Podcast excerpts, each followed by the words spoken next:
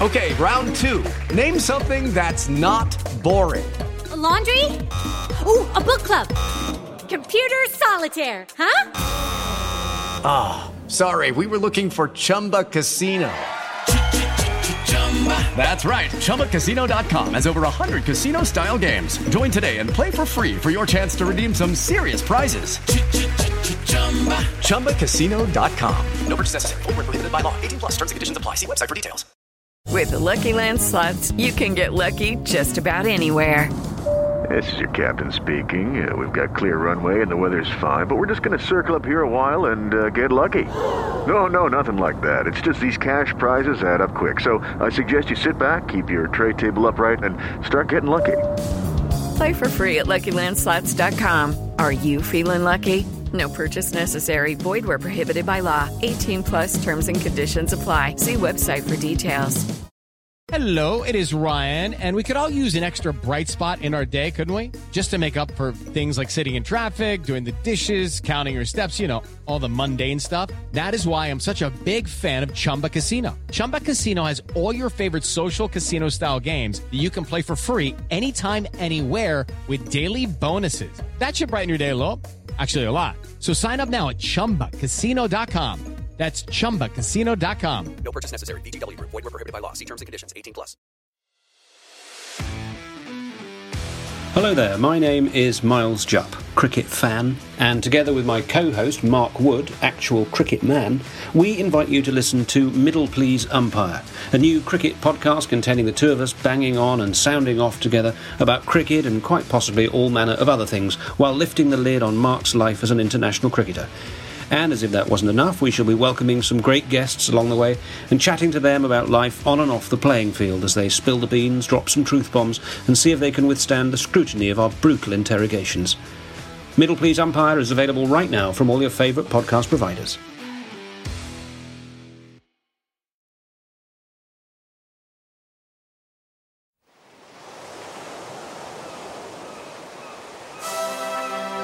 Hello and welcome to Footballistically Arsenal. I am Boyd Hilton.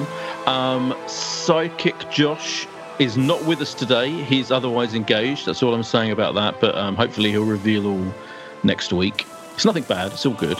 But I am joined by one of the greatest guests in Footballistically Arsenal history, comedian, writer, actor, Tom Rosenthal. Mm. I mean, literally none of those at the moment. I have very little faith in my ability to hold a conversation. To be honest, I've not really had one of them for quite a few weeks. So. Really, this is a test. Yeah, I don't know. I'm having quite an isolated lockdown. You know, one of those kind of very safe, of course. Yeah, but just quite lonely. So forgive me if I just start talking to you about all my private feelings that aren't at all to do with Arsenal. Go for it. This is literally just you in you at home. Well, I do have a girlfriend. And also I went back, I've recently had knee surgery. So over Christmas, I went back home to my parents and just sort of sat on a bed for weeks while they brought me food as my leg sort of healed. But it's not a life, I've not been living a life, and I've gone just steadily insane, really. So any sort of normality, like talking about Arsenal, might. Oh, good. I just say, I hope that I don't come across as crazy as I feel. I hope you do. You did. You amused me earlier today on Twitter by complaining about your Wikipedia profile photo. Exactly. That is the level that I'm at now. Yeah.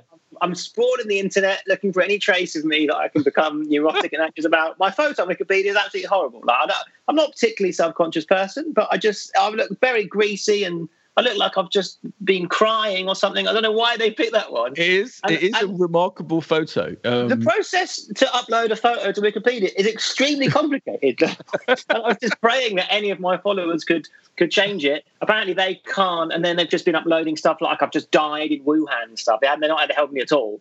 Yeah. So if anyone listening to this knows how to work Wikipedia, please just change my photo to anything else. Yeah, it's unfortunate. It has to be said. You are quite sweaty. Thanks. You likened it to a hungover olive with a perm. Yeah, man, I look really greasy. Yeah. I look really. What can I say? Doesn't matter. Have you got a photo on Wikipedia? I haven't. No, I haven't got a Wikipedia page. My my namesake, there's a history professor called Boyd Hilton, who's he's quite an old guy in his 60s, 70s, and he's got a Wikipedia page. And it's a kind of weird amalgam of me and him, as if we're one person. So, check out. Well, the last time I looked, anyway, it may be different now. Oh yeah, he's an esteemed British historian. Yeah, and I'm not. Who used to edit Heat. Yeah, it's very confusing. Have you seen the big breaking news tonight, though, Tom? Well, it's Mesut Ozil who's doing a Q&A as we speak. Yep. In fact, I'm grateful to you for tearing yourself away from it.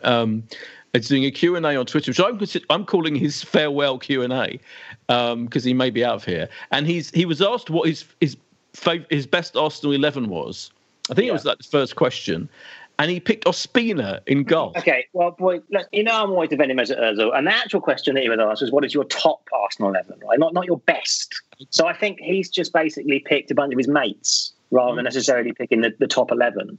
My favourite thing about it is obviously picking Serge Gnabry, who was never good for Arsenal. And it's that's basically just bantering the club, saying, why did you sell that bloke? He's put Kalasinac at left back, which is clearly not a footballing decision, is it? That's famously, he's not in the team for footballing reasons, to coin a phrase that we've been hearing quite a lot. You're right. You're absolutely right. Yeah, because Kalasinac helped him out, didn't he, when they were being robbed? At some point, was it? I think, yeah. So that's fair enough. Otherwise, he has said, this is interesting. He was asked, did you ever enjoy playing for Arsenal? Someone asked him, which was a bit harsh, and he says, of course, there have been many ups and downs so far, but all in all, I've never regretted my decision to join Arsenal. And to be honest, the last couple of games before the corona break in February, March 2020 made really a lot of fun. I've enjoyed that time a lot. I'm just reading out. I've enjoyed that time a lot, and I've thought we're really on a very positive way, but after the break, things unfortunately changed. Ominously. Yeah. I mean... So you won't be happy to see that when he's gone. If he goes to Fenerbahce or America or whatever, you'll be sad, will you? I'm getting a Fenerbahce shirt without doubt. You're wearing that to the first game I'm back in. I think everyone's sad about it, aren't they? It's a horrible situation. And we just gave him a contract that we shouldn't have done, and then Arteta has clearly felt that he's kind of like a poisonous personality, and sort of it depends how much of a conspiracy theory you want to make about the China comments. I personally do like to make a conspiracy theory about that. I mean, I understand there's a variety of opinions about Arteta, but for me, I lost quite a lot of respect for him when he was just clearly lying in interviews, which he has done a little bit recently, especially during our bad patch, when he started going off on one on the statistics. But also when he was saying that Mesut's not in the team for footballing reasons, it's just a lie, which is, I think, been proven by the fact that when Emile Smith-Rowe comes into the team and just stands in remotely the same positions that Mesut Ozil stands in, it completely revolutionised the way we play football. There was clearly something else going on, and I think it's been sort of poisonous for everyone. Obviously, Mesut's got this kind of character that he's quite outspoken as well, and it's just not good for the club having someone who can't manage this guy. Now, I understand there has been a history of managers that couldn't really manage him once he'd got, and even I was watching Ramsey talking about Wenger used to have to give him loads of extra days off and stuff, and he clearly needs mollycoddling. But if you've seen that Chicago Bulls documentary about the way in which they treat Dennis Rodman. I think basically, if you have a player who can help the team, it's down to the manager to be able to kind of manage that team. I think probably Wenger understood that more than Emery and Arteta. So it's kind of a mess, and I think obviously best for the club if Mesut leaves. But I almost sort of support both of them in their stance, really, because Arteta clearly has a way of going forward where he thinks he's going to be conducive to a better team atmosphere. And Mesut signed a contract, wants to play for the club, and has been treated by any stretch of the imagination quite poorly. So they're just kind of both quite proud about it. And I honestly, I love Mesut even more going on Twitter and doing these sarcastic tweets. I just think this guy's perfect. He's it's so funny when he was doing those. He was a social media manager for a bit. It's just great. He was, yeah. When we were losing, he was social media manager. Then when we started to win again, he completely pinned us off. And And I'll tell you another reason I'm annoyed about Arteta, right, is that today, or yesterday, at the press conference, they go, are you going to watch Mesut Ozil's Q&A? Yeah. And Arteta went, I've not got Twitter. It's like, why the hell have I been following you then, Arteta? You've got 1.5 million followers, mate. You don't even have it. Yeah, you forgot about followers. That's an absolute disgrace. Yeah, well, to be fair, last week tweeted him and won the FA Cup. He goes a bit quiet when we go a bit shit. Yeah. Don't have Twitter. Come on, mate. Surely though, with Ozil, isn't there the case that, I mean, when Wenger was managing him, and even then there were times that there were loads of games where he just did not show up. And then by the time it got through the last few managers who've all had issues with him, surely by the time he then came to, I mean, he was decent, he was all right, wasn't he? When Arteta brought him back for those games, but he wasn't exactly setting the world alight. He's definitely a player in decline, isn't he? I think. Yes. I mean, I just think. Yes. And isn't Emile Smith-Rowe? It's hard to make that judgment. We literally haven't watched him play football for a bit. But you'd imagine he's in decline. And yeah, obviously his performances were better at the start of his Arsenal career. But my point is, he's just the sort of player that would fill the gaps, like playing between the lines, that Emile Smith-Rowe is. So the fact is, even an Ozil in like massive decline, Ozil with his eyes shut is better than the players that we had trying to fill that role. Oh, yeah. In the first half of the season. I just think, like, however it's transpired, Arsenal, by, you know, well, not playing Emile Smith-Rowe at the start of the season, or by ostracising Ozil, just had this horrific run where we could all see we were playing a tactic that was extremely limiting because of the players that we had on the pitch. And so we just came this weird sort of wing-back crossing to no one because there was nothing going through the middle, because we had El Neni and Xhaka who don't have the same... Well, Xhaka has the passing range, but Ozil's spatial awareness, which is what Emile Smith-Rowe has, his first touch and his ability to then turn either way, pass all directions. We just had no one like that, and it completely ruined Arsenal as an attacking threat. And I just think, you really hope that it was worth it, because Arteta was trying to get this, you know, team atmosphere, or trying to get old players to buy in. It's like, we watched and, you know, the season's essentially kind of gone now because of that first half. It's in the league anyway. And you think, was it worth it? I mean, maybe it is in the long run. And that's clearly what Arteta was thinking. But he's been completely saved, hasn't he? Yeah, he's been completely saved, Arteta, hasn't he, by Emile Smith-Rowe? I mean, I don't think you can... I think it's hard to overestimate, I think that's the right word I'm looking for, the extent to which his accidental... situation with Emile Smith-Rowe, because remember, he only came in the team because Willian had COVID contact with other people, so wasn't available. I don't think he would have picked Emile Smith-Rowe for that Chelsea game if it hadn't been for that, and he's completely rescued him, hasn't he? Like, almost single-handedly, that moment when he was picked, and he played brilliantly in that game, and ever since he's been brilliant. And he came on and kind of rescued us in the cup game of the weekend, because until he came on, we were pretty shit. We reverted to the shitness that we'd been in the bad period when we lost all those games. Yeah, I mean, you can't know if he wasn't going to pick him, but you're quite right in that he wasn't picking him at the start of the season when he had, you know, him available. And I suppose he might just not have realised how much of a difference a player like that would make. I mean, I was a massive Ozil fan. And obviously, you know, in the summer we were looking at buying like Uwer, or whatever, however you pronounce it. He clearly recognised the need for a player like that. And then with Partey getting injured, we were just so, like, we just had no midfielder who looked like a threat in the final third or something. And you'd think maybe he would have turned to ESR a bit earlier. I don't know. I actually made money on us. I put a bet on us to go down at half time. Against Burnley, it was so bad. I put £35 on us to go down, and we then lost all his run. I ended up cashing out for about 150 quid when we went 3-0 up against Chelsea. But it was like that. That's how bad, like, both me and Paddy Power thought Arsenal were playing. And you just think, like, that is a bad indication. In that period when we were absolutely terrible, I mean, it was shocking, wasn't it? It feels like a different. It feels like a different era to me already, because.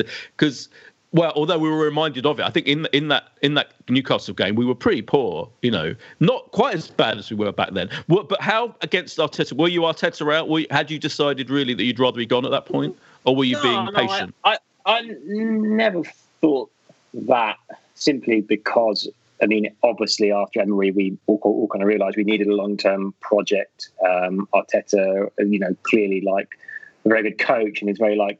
highly regarded at all. So you sense that the buy-in never went from the players. What I actually really liked about watching those games when we were terrible was that what you could see is that players were like extremely committed to a tactical system that wasn't working. And that's actually quite funny. Like, it was almost like a sort of postmodern kind of football where the goal wasn't to try and score goals.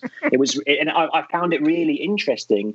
And like, It was a sort of work of art. And then when Arteta said something like, you know, we had more crosses than them, as if that was the, you just think, is this guy taking the piss? Has he gone mad? But like, he, you know, I think he did go mad sort of, for a bit. Yeah. And I think that's not necessarily bad. He's got that sort of Guardiola-esque like commitment to the tactic, which is quite funny to watch when it's going badly. I mean, maybe not funny for pure Arsenal fans, but it's like as a football fan, you're like, this is just really intriguing. And the fact is that the players were all doing their jobs, and simply with sort of one part of the puzzle that was missing being implemented, now it's all kind of working almost, you know, perfectly. Against West Brom, like, that was just absolutely unbelievable. And so I was never Arteta out. What I do think is quite clear is that they probably shouldn't have made him the manager. I think that was a weird call that everyone at the time was like, oh, okay then. And it's put an extra responsibility on his shoulders. And it seems to have shouldered us with, you know, the worst player that we've ever bought. Willian. There's some. I really don't know what. I mean, are we allowed to sell him this quick? Is there a law against that? I don't think there's any official law against it. The only thing in the way is I don't think it's ever happened, is it? It would be unprecedented. I don't think they can do it, almost like because it's too embarrassing. Yeah, and I think that is something that Arteta has sort of seemingly suffered with, and that it is just quite embarrassing not to play him. But then again, I mean, the Ozil situation is extremely embarrassing, and it's just, the only thing is that Arteta wasn't the one to say, "I really need Ozil in my team." Yes, I'm fascinated to see like if we can. It's a conundrum, isn't it? Yeah, with Willian, because we're paying him reportedly $250,000 a week. He's a big name. He's a famous player. He's a big signing, and apparently, as you say, it was Arteta who wanted him, and he's been an absolute disaster. And so, what can he do? Like, he has to play him quite regularly, doesn't he? Like, there was something quite interesting I read in The Athletic a while ago about how a lot of Willian's good contributions for Chelsea came on the sort of counter attack. Like, he's a kind of player that is sort of thrives in transition. And, you know, Arsenal, we don't really play like that. Like, we're much more of a sort of like pass them to death kind of team. And so, without that like fast counter attacking tactic, Willian just looks a little bit dead because he can't really beat a player the way that he used to, and he just seems like such a passenger, and it's just bizarre. Like, he's really, I don't know, he's taking up a space where we could be having a young player developing, or a player that's contributing anything on the pitch. And I just really hope that we can find a place for him where he doesn't suck. Yeah, it's partly he's not being played in where he played for Chelsea. Chelsea, he was an out-and-out winger, wasn't he, most of the time? I'm pretty sure. And you know, he's played on the other side. I just remember popping free kicks in for fun. That's all I remember. Yeah. I don't really watch football in Arsenal, but this guy's not very good. Nor do I. Dead ball delivery. Yeah, his dead ball delivery has been terrible. His corners and free kicks are diabolical, aren't they? Like, people had to go at Pepe for that, but his are worse. His are absolutely worse. Can I just? Did you see what? I don't know if you follow Jeff Arsenal, who's a regular on the podcast. Oh yeah, I do. Yeah.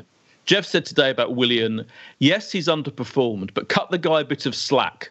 New club, new surroundings. He's struggling at the moment, but I do believe he'll play his way back into it. It's not his fault the club offered him all that money. That's done. Let's support him rather than bash him. What do you say to that? Yeah. To be honest, I mean, I have a rule about never tweeting anything critical about anything because, you know, as someone who like makes TV, or, you know, I get a lot of abuse anyway. So if you don't want to I don't want to contribute to the negative like Twitter sphere, but I did do a tweet about I was really glad that Willian was hanging out with someone with COVID or whatever. Like, I feel like Willian's the one person I make an excuse for. I don't know why that is. I just he seems to have no redeeming features for me. He doesn't seem to put the effort in. He seems to not give a. And when he went to Dubai, I suppose that was when I was like, oh right, so you don't care. You actually just don't care. Yeah. So it's. I mean, I want to have sympathy with. I really obviously everyone wants him to perform well, but I just think it's. I'd rather see him sold I'd rather see us Ozil, that guy. I think I did a tweet about him saying something dodgy about China, actually. That's what I hope. I hope Willian comes out fiercely supporting the Uyghur Muslims. That's what I hope. So we can castigate him out of the team. Yeah, I mean, I appreciate what Jeff Ox was trying to say and everything. And in theory, I just think, yeah, it's. I feel like it's an overused word, but I feel like it's been gaslighting us. And that the Dubai trip and just his ambling around. I mean, just everything. Yeah, it's just infuriating. I think if we can't slag off Willian, then who can you slag off? There has to be, you have to be able to, as a supporter, when you're seeing in front of your eyes this player, as you say, wasting a space. It's like he's sapping. I feel like he saps energy from the team and saps pace. Yeah. And that the transformation, again, banging on about it when Emile Smith-Rowe came on. And I mean, he actually was taken off, wasn't he, after that? In his second substitution, but still, just it's just unbelievable the difference it makes not having him on the pitch. It's I'm intrigued as to how Arteta's going to handle it, because Emile Smith-Rowe's really young, so he, I had this thing with Josh last week where I was like, I think Emile Smith-Rowe will get more game time for the rest of this season than Willian. I just think he has to, doesn't he? But well, if you're looking at the performances in the last month, you definitely say so. I mean, we're also being linked with, Zaha or players who... are we still linked with Zaha? In the sort of, I think people are mentioning, which would just be like a complete a replacement for Willian, almost like already accepting that this guy is being a failure. And obviously they're looking at buying another sort of central attacking midfielder, which is the other place where you could possibly put Willian in. I'm really dumbfounded. I can't remember a time when we bought someone to be one of our stars who has just been so anemic, really. And I'm very curious to see. And the sad thing is, obviously, it's just what everyone talks about. It's kind of another failure of our recruitment. We have this quite inexperienced recruitment team, and there's all these conspiracy theories that it's all about Kia Jarabchian and him just getting a payday. And to be fair, I was quite scared about that being the case with that Pablo Mari guy. He looked like he was just sort of bung deal, right? But then he's actually been incredible the last month. He's been great, isn't he? Yeah. He's one of the massive plushes that we seem to have actually got a cheap centre back who, he did a few things against Newcastle which were really class. So maybe those conspiracy theories will go away slightly, but Willian it's just a complete mystery. I just don't know what you do. We can't afford to play him into form. There's just no easy games in the Premier League anymore. We want to win the FA Cup. We want to win the Europa League. So what do you do? Yeah. What do you do? We have to try and sell it. We do. I agree. We should, but I don't think they will. I don't think Arteta can face that humiliation. It's such a kind of. I think he has to play. Emile Smith-Rowe has to be. We know now, don't we? The best team, which is Saka, Emile Smith-Rowe, Tierney. Aubameyang or Martinelli. Martinelli was cruelly injured in the warm-up, obviously, as we know. I think Lacazette is now in our best team because when he came on, he made a difference. That kind of attacking lineup. And unfortunately, it means, I think, that for Pepe, it's an issue for Pepe because I don't think he gets picked in that first team now at all, does he? I don't think he was good enough. At least Pepe is he looks like a football player. He's not 72 million, but he can beat players. He's an excellent dribbler. He's a physical presence. He's fast. He's doing stuff. You think, this person might be good. Yeah. Willian, honestly, just like you or me standing there doing some step overs. Willian also looks a lot better in the first 5 minutes of the game, and he just looks tired. What is he really 32? Is he actually 42? I don't know. I think. Quite interesting. You say the best team. I think the one place we don't really know our best team is just our centre midfielders as well. Obviously, haven't really seen Partey play. He probably is. I mean, he's got to be our best centre midfielder because the rest is sort of quite limited. But then who do you play alongside him? We haven't really seen. I thought Xhaka, when he came on against Newcastle, was excellent. I think he'd been pretty good, hadn't he? But then he really. But the game where Partey absolutely bossed it against Man United, it was because he was with El Neni. Yeah, I know. So and Xhaka, I feel. I mean, we had years going. Xhaka's been good in the last three games. Then we go. Oh, Xhaka was absolutely awful, and he's mad. It's clearly one of his massive weaknesses is sort of his mentality is just quite bizarre. It's his strength is his weakness. He's a kind of Greek fable, isn't he? Really, he looks great sometimes, and then he just looks insane and doesn't really apologise for it. Just comes back. I just don't think you could build a team around someone who's like that. But Yeah, I mean, where it seems we're going to buy is a new central attacking midfielder, so to sort of support Emile Smith-Rowe. And that's quite exciting, really, because if we have like Smith-Rowe and someone else in that place, then hopefully we won't go back to the start of the season when we literally just couldn't pass through the final third in the middle of the pitch. I'm slightly worried that they're going to see the Emile Smith-Rowe situation and think, oh, we don't have to buy that player now. And, that, you know, even though... I can't imagine that. Doesn't he get hurt quite a lot, Smith-Rowe? Yeah, that's what people have said. But he seems pretty. He seems pretty solid to me, like a solid, you know, well-built young man. If we're not playing Ozil, then like Ceballos they tried him there, didn't work. I would quite like to see Maitland-Niles in the sort of 10 position. Yeah, same. Yeah. He seems like such a good footballer, and he just got quite underused. Yeah, and like he has that sort of calmness on the ball and that kind of like laconic skill and decision-making ability that you just think you need someone. I don't know. I just got quite like to give him a go there. He didn't really seem to get enough of a go. No, I was thinking though, to give Arteta some credit, he has now that he's got Saka on the playing on the other side, you know, in the kind of Pepe position, and Aubameyang on the other side, and you know someone else through the middle, either Lacazette or Martinelli or whoever, and Emile Smith-Rowe behind them. That I feel that he has done that. He has like you know. I mean now, Saka is so incredible now, isn't he? I think like again when he came on in that Newcastle game, just transformative, just everything. The energy goes up massively. Surely, and I mean I was thinking like if there's ever been a young player who's had like as good a decision making and like technical ability in it. And it's only Cesc Fabregas in my time watching Arsenal that I could compare in terms of a kid who comes into a team and looks like he just makes so few mistakes. It's like someone's playing FIFA with what he does. His control and his dribbling and stuff, and then he just seems to pick the right choice so many times. So it doesn't really compute like he's so young. Which again is Fabregas is the only other one I could think of really. It's just so rare, and the fact he's English, it's brilliant. Yeah, And the fact that we snapped him up, we got him to sign a new contract. That's a pretty massive. Like I know our recruitment is. Yeah, don't you think he's so friendly though? He seems like a lovely guy. Us to be like, no, give me another 100K. I'm just like, he's not gonna do that. He's so nice. He's lovely. He's a nice family. It's lovely that guy. Apart from when he tried to claim that goal, he did not mean that goal. That was a complete mistake. Oh, like, really? Yeah. You're in that controversial because the commentator he never meant that. Who was it? The match, the BBC One commentator was very firm on that as well. Oh, it was thingy, wasn't it? The pundit on who was it? It was Danny Murphy. Danny Murphy. Yeah. Furious that he claimed it. I liked it. It's funny, cheeky. But he was always going to claim it, wasn't he? I can't work out who I love more now. Saka, who for all the reasons you say, seems like such a sweet guy. Tierney, though, absolute hero as well, and playing so brilliantly, like attacking-wise. I know there's some question marks. You know how I don't like making predictions. Yeah. But when that West Brom game, when it was snowing loads, before the game started, I tweeted, "Oh, it's snowing! Give Tierney man of the match already." And then he goes and scores like goal in the season. Yeah. Got around that absolutely positive.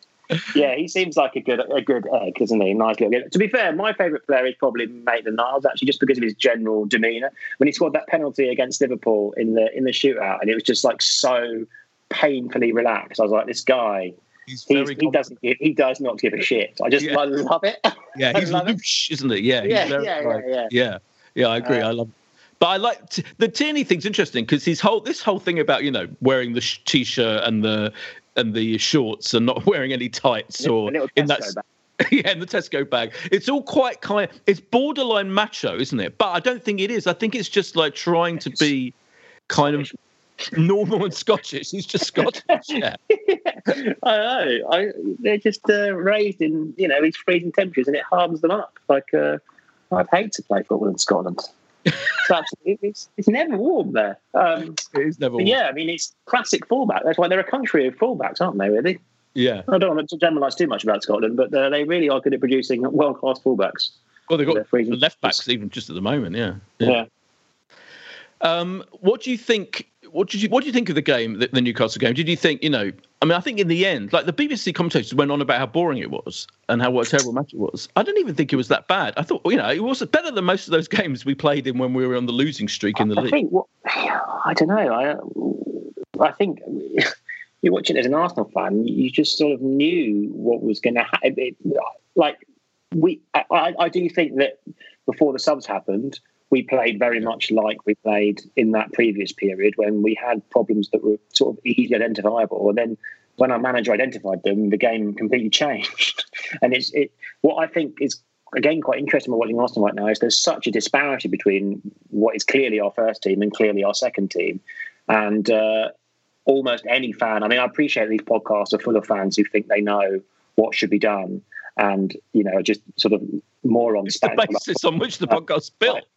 But, I think this time, more than any other time I can think of, the problems of this team were so obvious and they've been fixed. And now our problems have been off the pitch rather than on the pitch. Yeah.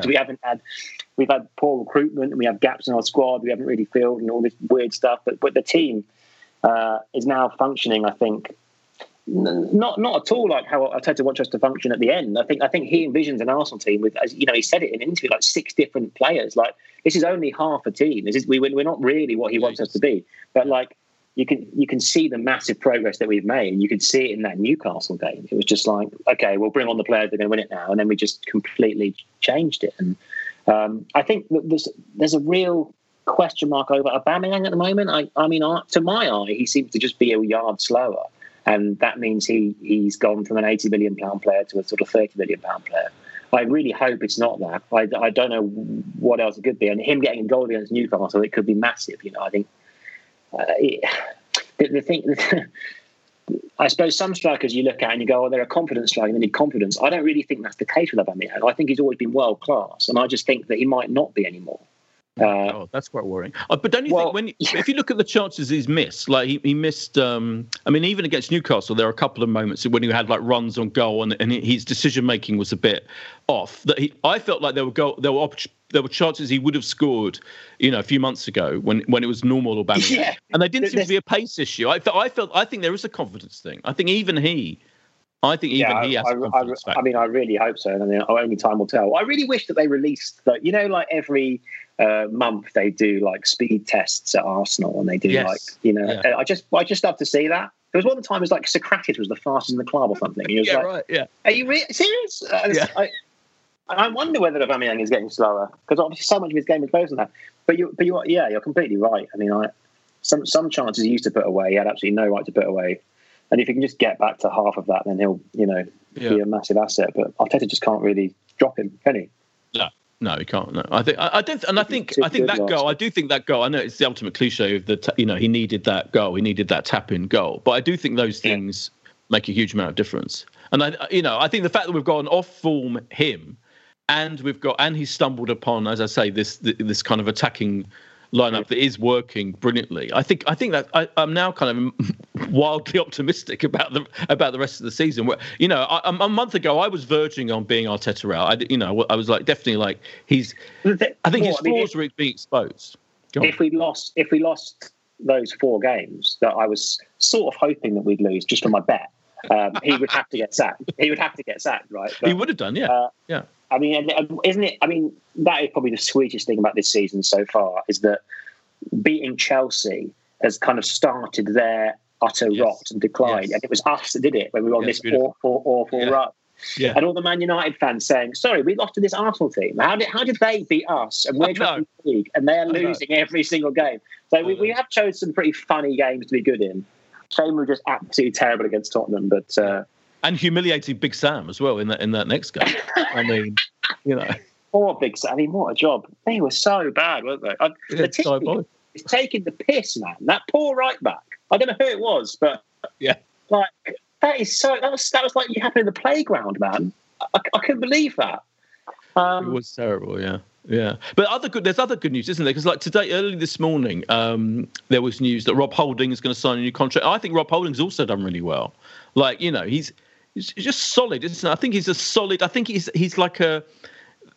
got good old-fashioned qualities to him, you know. And he's not the most amazing player, but I do think him and Mari. Exactly. We you say, oh, he's an unremarkable defender. It's like, that's good. Yeah, like, that's great for us. We have had some very remarkably bad defensive performances where people make, like, Twitter threads of Mustafi's, like, absolute howlers. You're like, Mustafi was good sometimes, but he also did this. So can we just have someone who's, like, average, like, just absolutely average, and no one really notices they're there?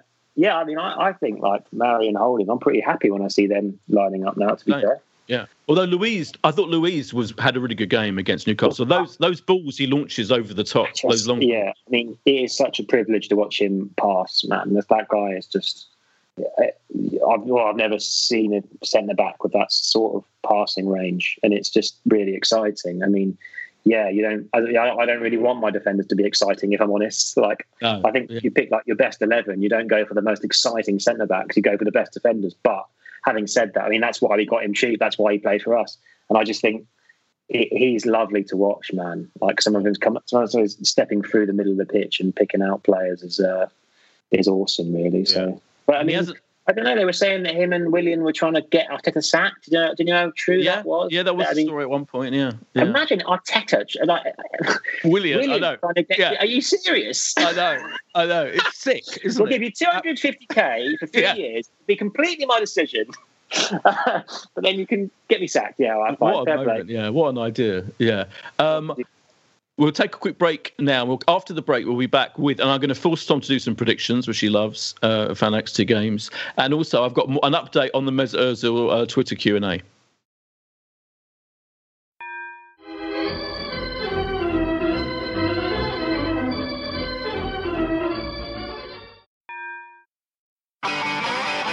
If you want an e-bike that doesn't look like it's made for the shopping precinct, something that's less Mr. Bean, and more Steve McQueen. Check out the range of bikes from London-based Cooler King. From dope 250-watt city bikes to Harley Bobber-inspired 750-watt beasts that can tear your face off while leaving your smile intact.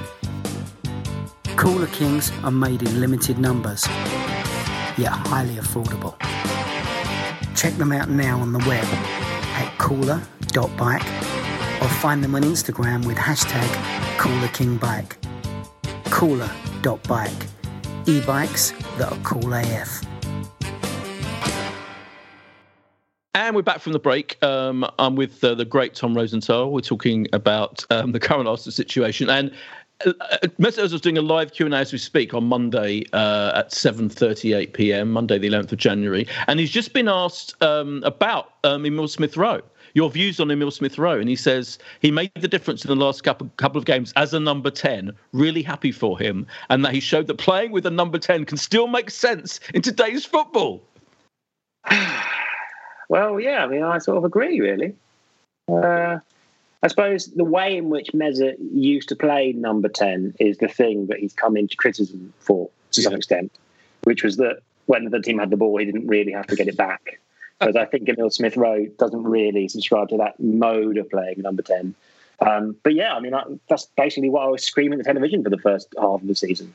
Yeah. Like just someone in there who fills those spaces, completely opens defences up, and it allows the players around them to actually thrive. And I swear, you know, if we'd stuck Mesut in there, even if he's in decline and he was trying 50%, we wouldn't have had those terrible string of results because we would have actually scored some goals. We've got like the fourth best defence in the league this year, apparently. Yeah. We just haven't worked as an attacking unit. And so I swear, I mean, whatever, they don't get on and it's finished now, but Ozil should have been playing. There was that one game, wasn't there? Was there one or two games even when Willian was in the number 10? He kind of tried him in a number 10. It was even worse than he was. Yeah, I quite like that idea, to be honest. It sounded good.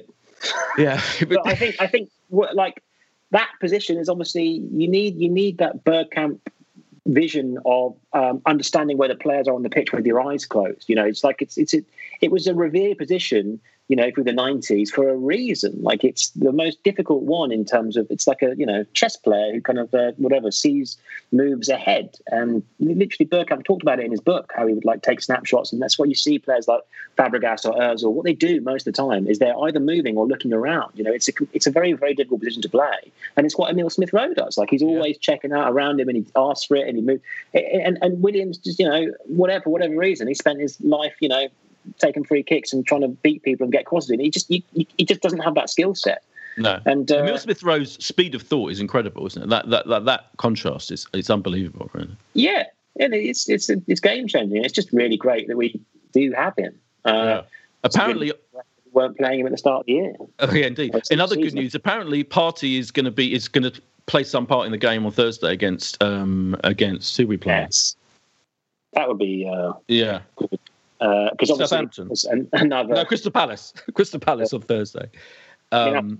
One of the worst parts of the season, I think, when Arteta was sort of shoving him back on the pitch. Yeah, he got him injured by allowing him to play. Yeah, and then, I mean, like, and then obviously the fact that our star player wants to just walk off the pitch when the Tottenham are about to score. So it's just, I think. That was the local, shows the desperation at the club as well, and I think Partey was desperate to play. They shouldn't have let him play. You know, it's all led by him. And whenever you hear like a physio decision has been led by the player, you just think that's stupid. Like when I tore my cruciates, I tried to get back on the pitch, and then your leg doesn't work. It's just, and I'm just playing for Dynamo Gobler. I just want to try and get a goal against some fat bloke from a pub. You know, it's that every footballer wants to play. Don't listen to them. No, if you watch that Tottenham documentary as well. You know, every time they're just like, let me play. Like, no, shut up. You know, you're not a doctor. You don't know anything. Exactly. Just sit back down on your bench. Yeah. So that was a real shame. But I mean, one thing you would say was good about Partey is before we destroyed him, he did look good. He looked really good before we destroyed him. Yeah.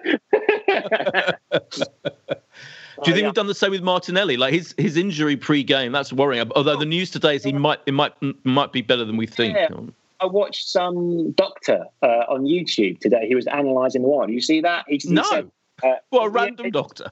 Yeah, a random doctor on YouTube. Basically, he watches people get injured and he tells you what's happened to them. That's and he amazing. Said his ankle twisted in, and the fact that he walked off the pitch suggests that it's not a fracture. It could be ligament damage, but the fact that he was weight-bearing after the game as well when he was talking to people suggested it's not like bad ligament damage. So probably be like between 2 and 4 weeks at worst is what he said. And he's on YouTube, and you know that, so he won't know. He must know. He must be right. Yeah. They said today in the press conference that he's going to have a scan tomorrow, right? I'm like, why do they have to wait to give him a scan? Why can't they give him the scan? You know, what's that all about? I don't understand. That is interesting. Yeah, I don't know. I guess...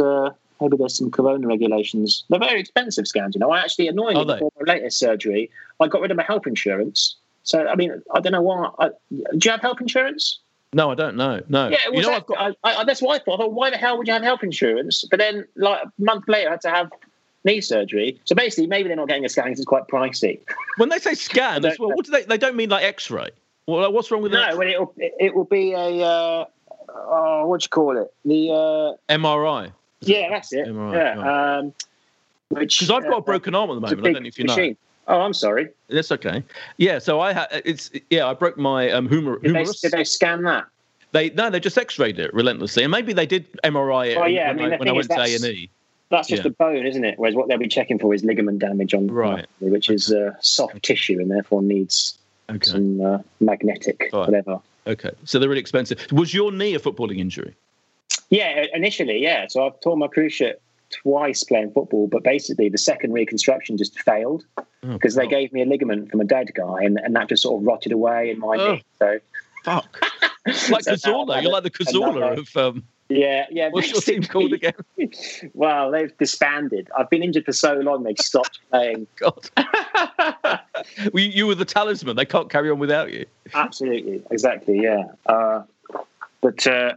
I think I went to the same surgical place that Van Dijk got his surgery done, so I'm on a similar trajectory to him. Oh wow! And hopefully we'll get back to the same level. Okay, yeah, I hope so. Yeah, what do you think about? That's what I meant to ask. Players like Willock, right, who played, and Reece Nelson, who played against Newcastle, and we're having the greatest in my WhatsApp. Really, like, I mean, you've got to get rid of one, maybe two of Willock, Nelson, and Nketiah. I personally just don't rate Nelson. I've never seen him do anything in an Arsenal shirt.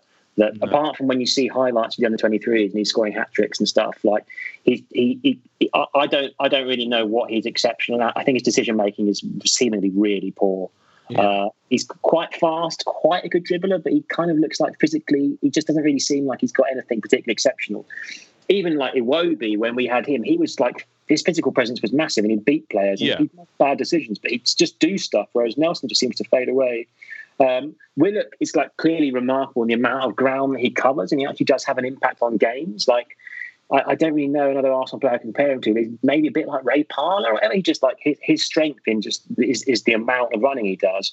And I know when we played Real Madrid in that preseason friendly, Zidane said he was like the standout player, and I think that there are games where Willock could, you know, the Europa League sometimes actually looked like one of the best players on the pitch, but his decision making is not elite. I'm not sure his technique is elite, really. No, I agree. And Nketiah, I really just, in the best case scenario is that we sort of mould him into Lacazette, you know, and that he can bulk up a little bit and that he can work on his whole.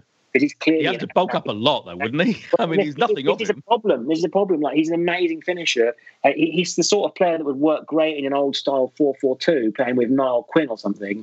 And you just wonder whether there's even a place in a modern Premier League team for a player like that. There wasn't a place for him at Leeds. Like, they're clearly going for someone up top who's just more physical, and you think most teams are doing that now, really. So, my honest hope for Nketiah is that we just basically fill him full of meat for 2 years. He becomes stocky, and then he can play a bit like Lacazette. I'd be getting rid of Nelson, and I quite like Willock and Nketiah personally, but also if we could get a really good number 10 for the money that we could generate by selling Willock and Nelson or Willock and Nketiah, we should definitely do that as well. It's just I agree. A shame. I think I'm the same in my WhatsApp group. Like, you know, people aren't happy when I say I'd happily see Nketiah and Willock go, in the sense that I think I don't see them as being like absolute first team choices for Arsenal for quite a long time. I mean, Nketiah kind of wasn't he for a period, but to what great. If Martinelli's coming back, you know, there's just no comparison, is there? You're going to have Martinelli, Aubameyang, and Lacazette, I think, ahead of him for quite a while. And I don't... Yeah. Willock, my thing with Willock is I don't understand what his... Is he a central midfielder? Like, he played in the central midfield against Newcastle. He is a 10. I mean, he's right. But he's actually... But a defensively minded 10, which is the kind of player that Arteta seems to love, the kind of player that, you know, if you do follow the footballing reasons narrative, is why he will not play Ozil, because Willock covers loads of ground and does actually get the ball back quite a lot, but is also a goal-scoring threat. The thing that he doesn't have that is the thing that Emile Smith-Rowe and Ozil have, which is that, like, sixth sense for the game of football and the ability to... A, have an incredible, like, touch, so it's always secure, but then obviously just see the play and play the ball. He doesn't link play. He's sort of like a defensive forward almost, which is definitely useful to have, especially in, like, big away games against teams when they're better than us. Like, I really like Willock as a squad player. In a way, I mean, Nelson's just a nothing player for me. Yeah, I agree with that, yeah. And I'd rather have Willock in that as a backup 10 than Willian, for example. So any day of the week. Yeah. Absolutely, yeah. And there's other breaking news, Tom. Have you seen the FA Cup draws happened? And they've done this thing where they do the fourth round and the fifth round both. So we've drawn Southampton or Shrewsbury Town away in the fourth round draw. So you presume that's going to be Southampton, who we're playing in, like, next week, aren't we? So we're playing Newcastle twice and Southampton twice, in theory, if that happens. And then in the fifth round, it's going to be Chorley or Wolves if we beat them. Why have they done it like this? What? I don't know why they've done it. It's fucking annoying, isn't it? Regulations. Yeah, but in theory, we could be playing Chorley in about 5 weeks' time. Well, okay, cool. Yeah. Reaction? My reaction is that you offended people from Southampton and Shrewsbury by mispronouncing both of those places. Is it Shrewsbury? What did I say? I did a tour show and I called it Shrewsbury, and they were not happy with that. So now I know to call it Shrewsbury. Did I mispronounce Southampton? You, You said Southampton. I mean, I don't think anyone would be upset at that from Southampton. No one's ever. That's not something they would get annoyed about it. No. You clearly just misspoke. But yeah, I don't know. I don't know how many listeners we have from Shrewsbury, but please, message in. Let me know. Yeah, apologies in advance. I don't know. Is there a reaction? It's fine, isn't it? You avoid the big teams. And Southampton are quite good, aren't they? Southampton are really good, though. Southampton are really good, yeah. Away as well, playing them. But the big tie of the round is Man U v Liverpool. That's great. Yeah, that's great. Yeah, that's really good. Has Mesut said anything else in this breaking news podcast? Good point. I think he has. Yeah, he was asked about Wenger, and he just said, very special, total respect for. I mean, nothing particularly interesting. And then people singing songs about him and him liking it. Yeah, that's right. Yeah. Do you think he? Question now. Go on. If you go on. Question. Don't ask about Erdogan. Whatever you do. Do you listen to Footballistically, Arsenal? Fancy coming on? I know, Boyd. Brilliant. Well done. See what he says. He may not, because I tweeted slightly snarkily that I wasn't going to join in the Q&A because I've got a Brett Easton Ellis podcast to listen to. Brett Easton Ellis, do you listen to his podcast? His new podcast is 4 hours long. Sorry, who? Brett Easton Ellis, the author. You know, the author of. Oh, sorry, I thought you were saying Mesut's got a podcast. I was like, how do I not know about this? No, sorry, I'd pay anything for that podcast. He's so enigmatic. All he does is trying to sell you merchandise. Very enigmatic, isn't he? Yeah, he's got his coffee shop. His coffee business is called the 39 Steps. Why? Why is it called that? We were doing jokes on the WhatsApp about, that's 38 steps more than he made in most games he played for. That's a bollocks narrative. I will not have it. I've fed up and come on this podcast and said, that doesn't run. He runs loads. Right, what was his podcast you're talking about? Don't worry, forget it. Brett Easton Ellis has done a 4-hour podcast. Right. Nothing to do with football, though. All right, it's reached that point. It's reached the point where we should do predictions. So we're playing Crystal Palace on Thursday. Yeah, at home. What do you reckon, Tom? You're an expert. Your betting is done very well. Your gambling situation. I'm not encouraging gambling or anything, but I don't know. I hate this part. Arsenal playing Crystal Palace. It'll be 4-0 to Crystal Palace. That's what I'm going to say. Shut up. They're a good side. Roy's going to go for the jugular. Easy. Zaha. Yeah. Okay. Score against us. Okay, 4-0 for you. Sorry, I'll go 4-0 to Palace. Okay. I'm going to go 3-1 to us. And then I think we'll have to be back next Tuesday because we play on Monday night as well against Newcastle, a rematch from the Cup game, Monday night, 8 o'clock. I mean, we have to beat them again, don't we?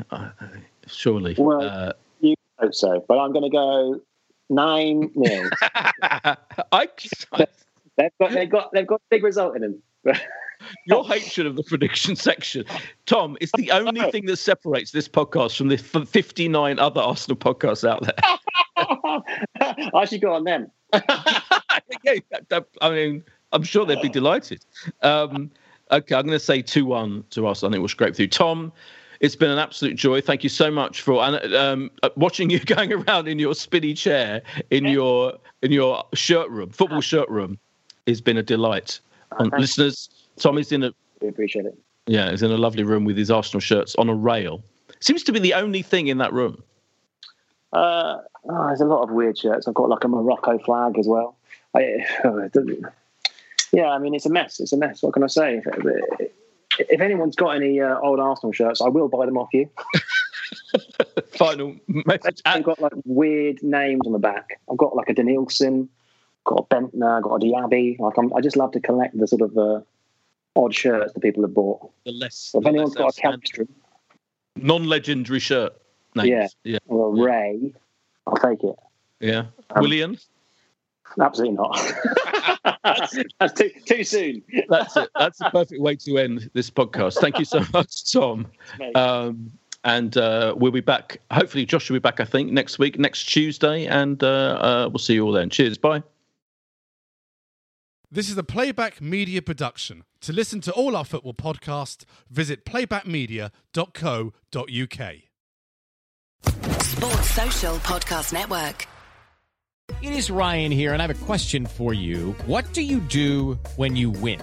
Like, are you a fist pumper, a woo-hooer, a hand clapper, a high-fiver? I kind of like the high-five, but if you want to hone in on those winning moves, check out Chumba Casino. At ChumbaCasino.com, choose from hundreds of social casino-style games for your chance to redeem serious cash prizes. There are new game releases weekly, plus free daily bonuses, so don't wait. Start having the most fun ever at ChumbaCasino.com. No purchase necessary. VGW Group. Void where prohibited by law. See terms and conditions. 18+.